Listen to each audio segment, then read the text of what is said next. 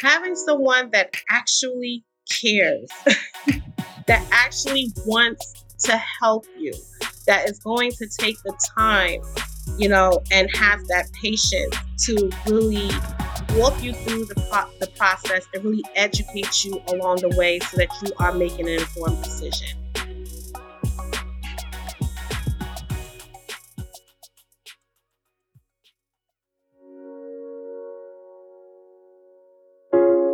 Hello and welcome. You're listening to the Defiant Business Podcast, and I'm your host, Ruthie Bowles, founder of Defy the Status Quo, a branding and marketing consultancy. This podcast is for the business owners and professionals who have seen the status quo in their industry and are ready to do things differently. We're here for the contrarians, mavericks, and rebels.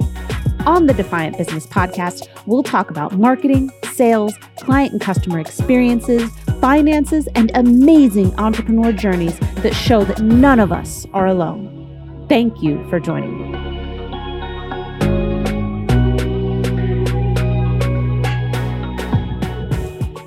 Hello, everybody. Welcome to another episode of the Defiant Business Podcast. I'm your host, Ruthie Bowles, who is the founder of Defy the Status Quo, uh, branding and marketing consultancy. I am incredibly pleased to have on another one of my clubhouse buddies, Tamika Franklyn. Tamika, thank you for joining me today. Thank you, Ruthie.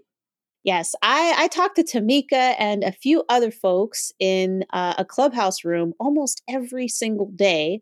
And I just knew I had to have her on the podcast because she is a font of information about an area of business that I can admit that I don't know very well. See, I know what I know, and I am also aware of some of the things I don't know. But let me tell you a little bit about Tamika so you can understand exactly what it is we'll be talking about today and, and exactly where her expertise lies, but also where her passion lies. So, Tamika is the founder of Precision Franchise LLC, and she focuses on guiding aspiring entrepreneurs in owning proven model businesses. So she has access to over 3,500 franchise businesses and opportunities, and she provides one to one consultations to determine the best business model for her clients' lifestyles and goals. And she helps prepare them with introductions to the franchisors. And she's going to tell us more about this, but one day she realized that no one she knew personally was actually familiar with the path of business, this particular path of business and ownership, and she didn't understand why.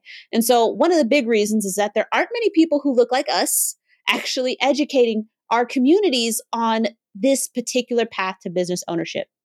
So, this is what made her passionate to become visible in the space and to bring this knowledge to women and other people of color because we only make up 28% of the franchise industry. So she helps them understand that owning a franchise and another and other types of proven business models is well within their grasp and this is what she helps them do. So again, Tamika, thank you for joining me. Thank you so much for bringing this information to the Defiant Business podcast. Thank you so much for inviting me to do this. I'm really happy about that. And so I will say that that was absolutely something that caught my attention uh, because like i said I've, I've heard you talk about this on clubhouse is you know we make up as as people of color we make up a very small segment of the industry and imagine you know just looking at the numbers women also you know making mm-hmm. up a, as a separate intersectionality making up an even smaller number of the industry mm-hmm. but can you tell us a little bit more about what that journey was like for you from like you know kind of getting to that realization to actually being like hey i can make my own business out of helping people uh, become business owners with these proven models? Well, I have first been introduced um, to the franchise industry um, by chance. So many years ago, I was in the insurance industry actually, and I was part of a chamber of commerce. And they usually have different presentations or different events going on there. And one in particular was was about franchises. And when I heard some of the highlights particularly the you know the one that definitely had me like wait come again? was when they said that franchises has a 90% success rate.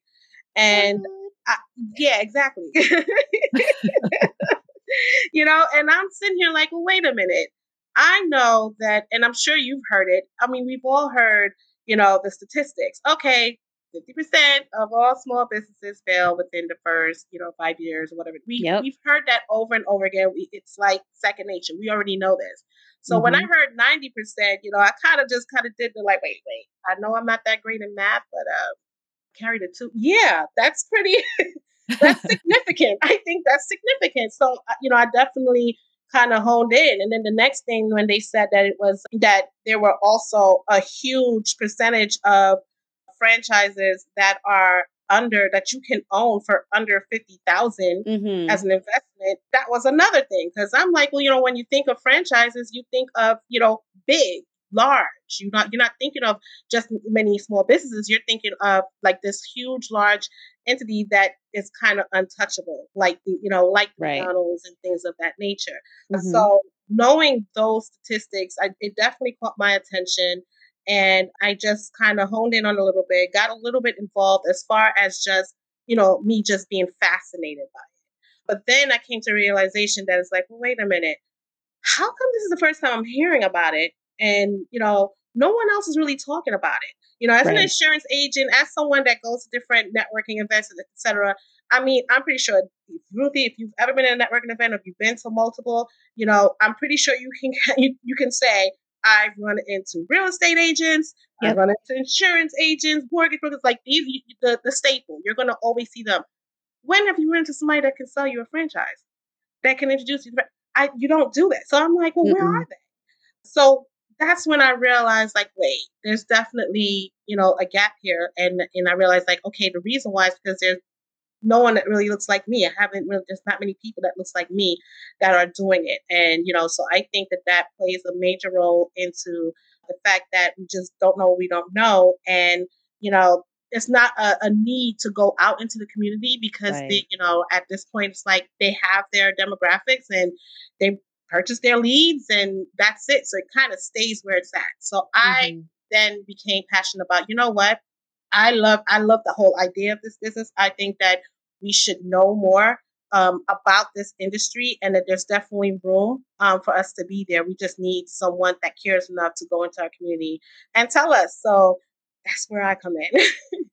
I like that. And actually you you highlighted an interesting point, right? It's not that they're necessarily excluding certain types of people from being there, but over time history has shown them, albeit, you know, history with its own natural barriers to certain groups, but history has shown them that this particular these particular demographics, psychographics, these are the people who tend to own franchises and it sounds to me like maybe the you know the powers that be who who are like hey these are the people we should target haven't necessarily considered why those particular demographic segments are the people who buy not considering you know a lot of the change that we've experienced you know in the last even 70 you know 50 to 70 years.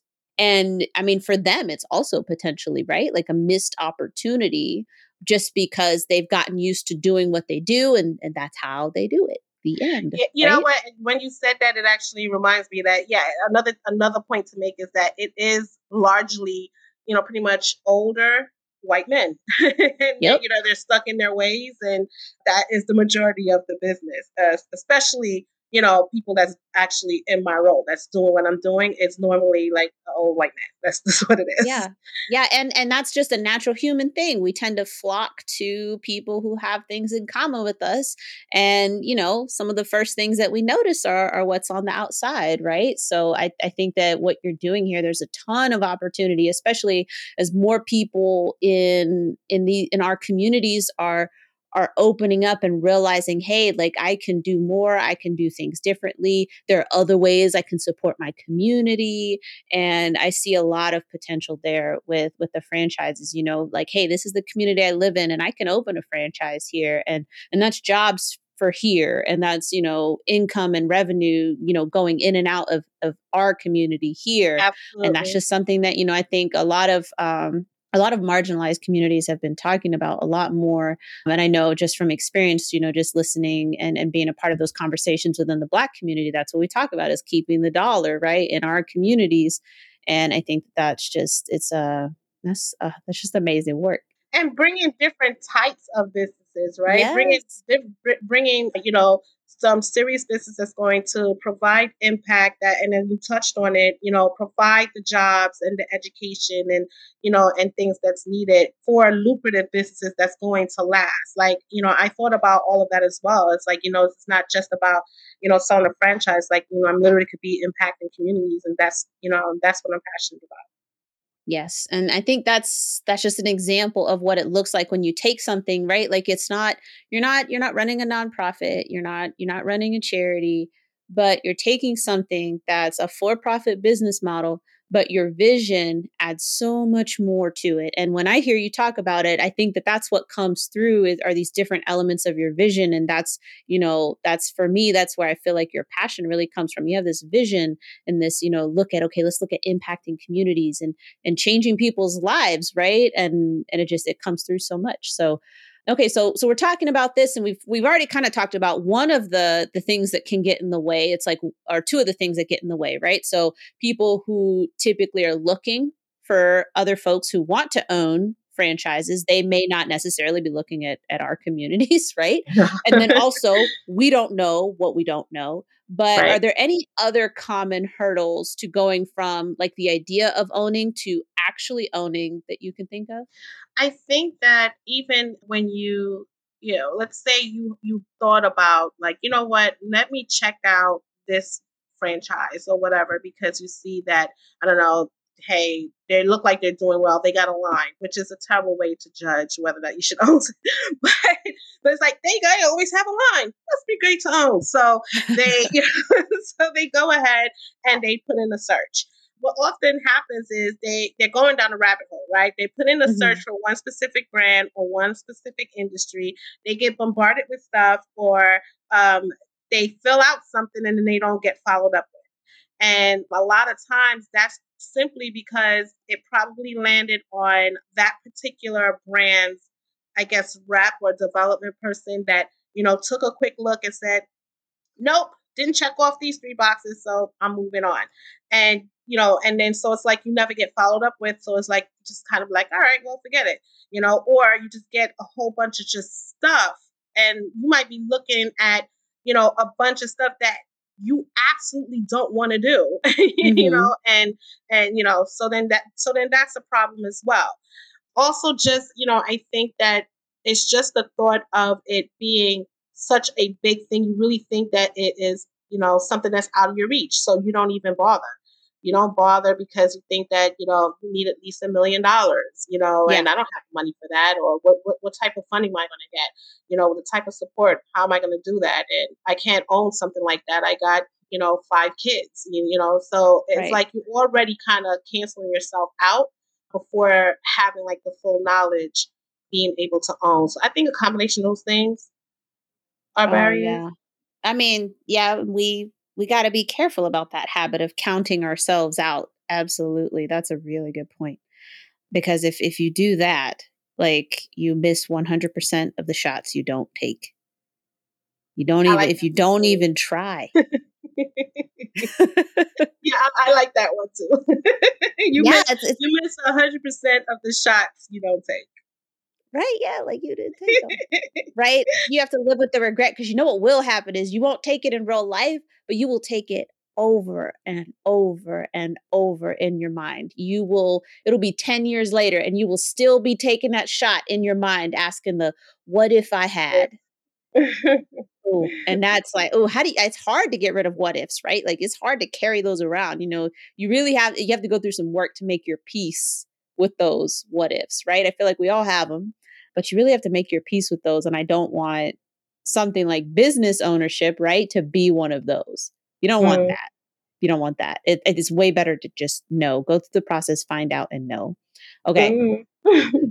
so I'd like to, and I feel like we, we touched on it a bit, but I'd like to know as we close out this first episode with you, what makes, we're here on the Defiant Business Podcast. What makes your business defiant? What does that mean to you? Having someone that actually cares, that actually wants to help you, that is going to take the time, you know, and has that patience to really walk you through the pro- the process and really educate you along the way so that you are making an informed decision. And the reason why I'm saying that is because just being in this industry, you see a lot. And and then I tell you, I just had a situation where it was beyond frustrating to me because, you know, here it is. I'm, you know, talking about this mission, talking about what it is I'm trying to do for the community. And, you know, this other person is, you know, he's focused on leads and I'm focused on the mission. You know what I mean? And some of the things you'll be shocked at some of the things that are said in these mm. conversations where it's like, what? No, like it, it's it's it's jarring to be honest. So, you know, to have someone again that cares enough that it doesn't matter that I'm giving a free webinar because it's not about turning a buck. Right. it's about bringing awareness, you know, and I will be more than happy to come to someone's seminar you know, to discuss this and to, you know, without me thinking, well, what's my return? You know, it, it, you know, it's more than that. So that's the person that you're going to get when you when you reach out to Precision Franchise. And that is the type of person that I think everybody deserves. So you hit the nail on the head. So thank you so much for that. And for anybody who does have any additional questions or you want to stay connected with Tamika, like we've got the the social links there in the show notes as well. And we will actually we'll give you another opportunity to hear from her next week, we're going to be taking a different look at some franchise opportunities, the franchise opportunities that you might not necessarily expect to be franchise opportunities. So, this was your opportunity to learn a bit more about her story. And next week, we're going to get the advantage of just a little bit of her expertise, as much expertise as we can fit into one of our short episodes. So, Tamika, again, thank you so much for joining me on the podcast, and I cannot wait for next week's episode. Thank you.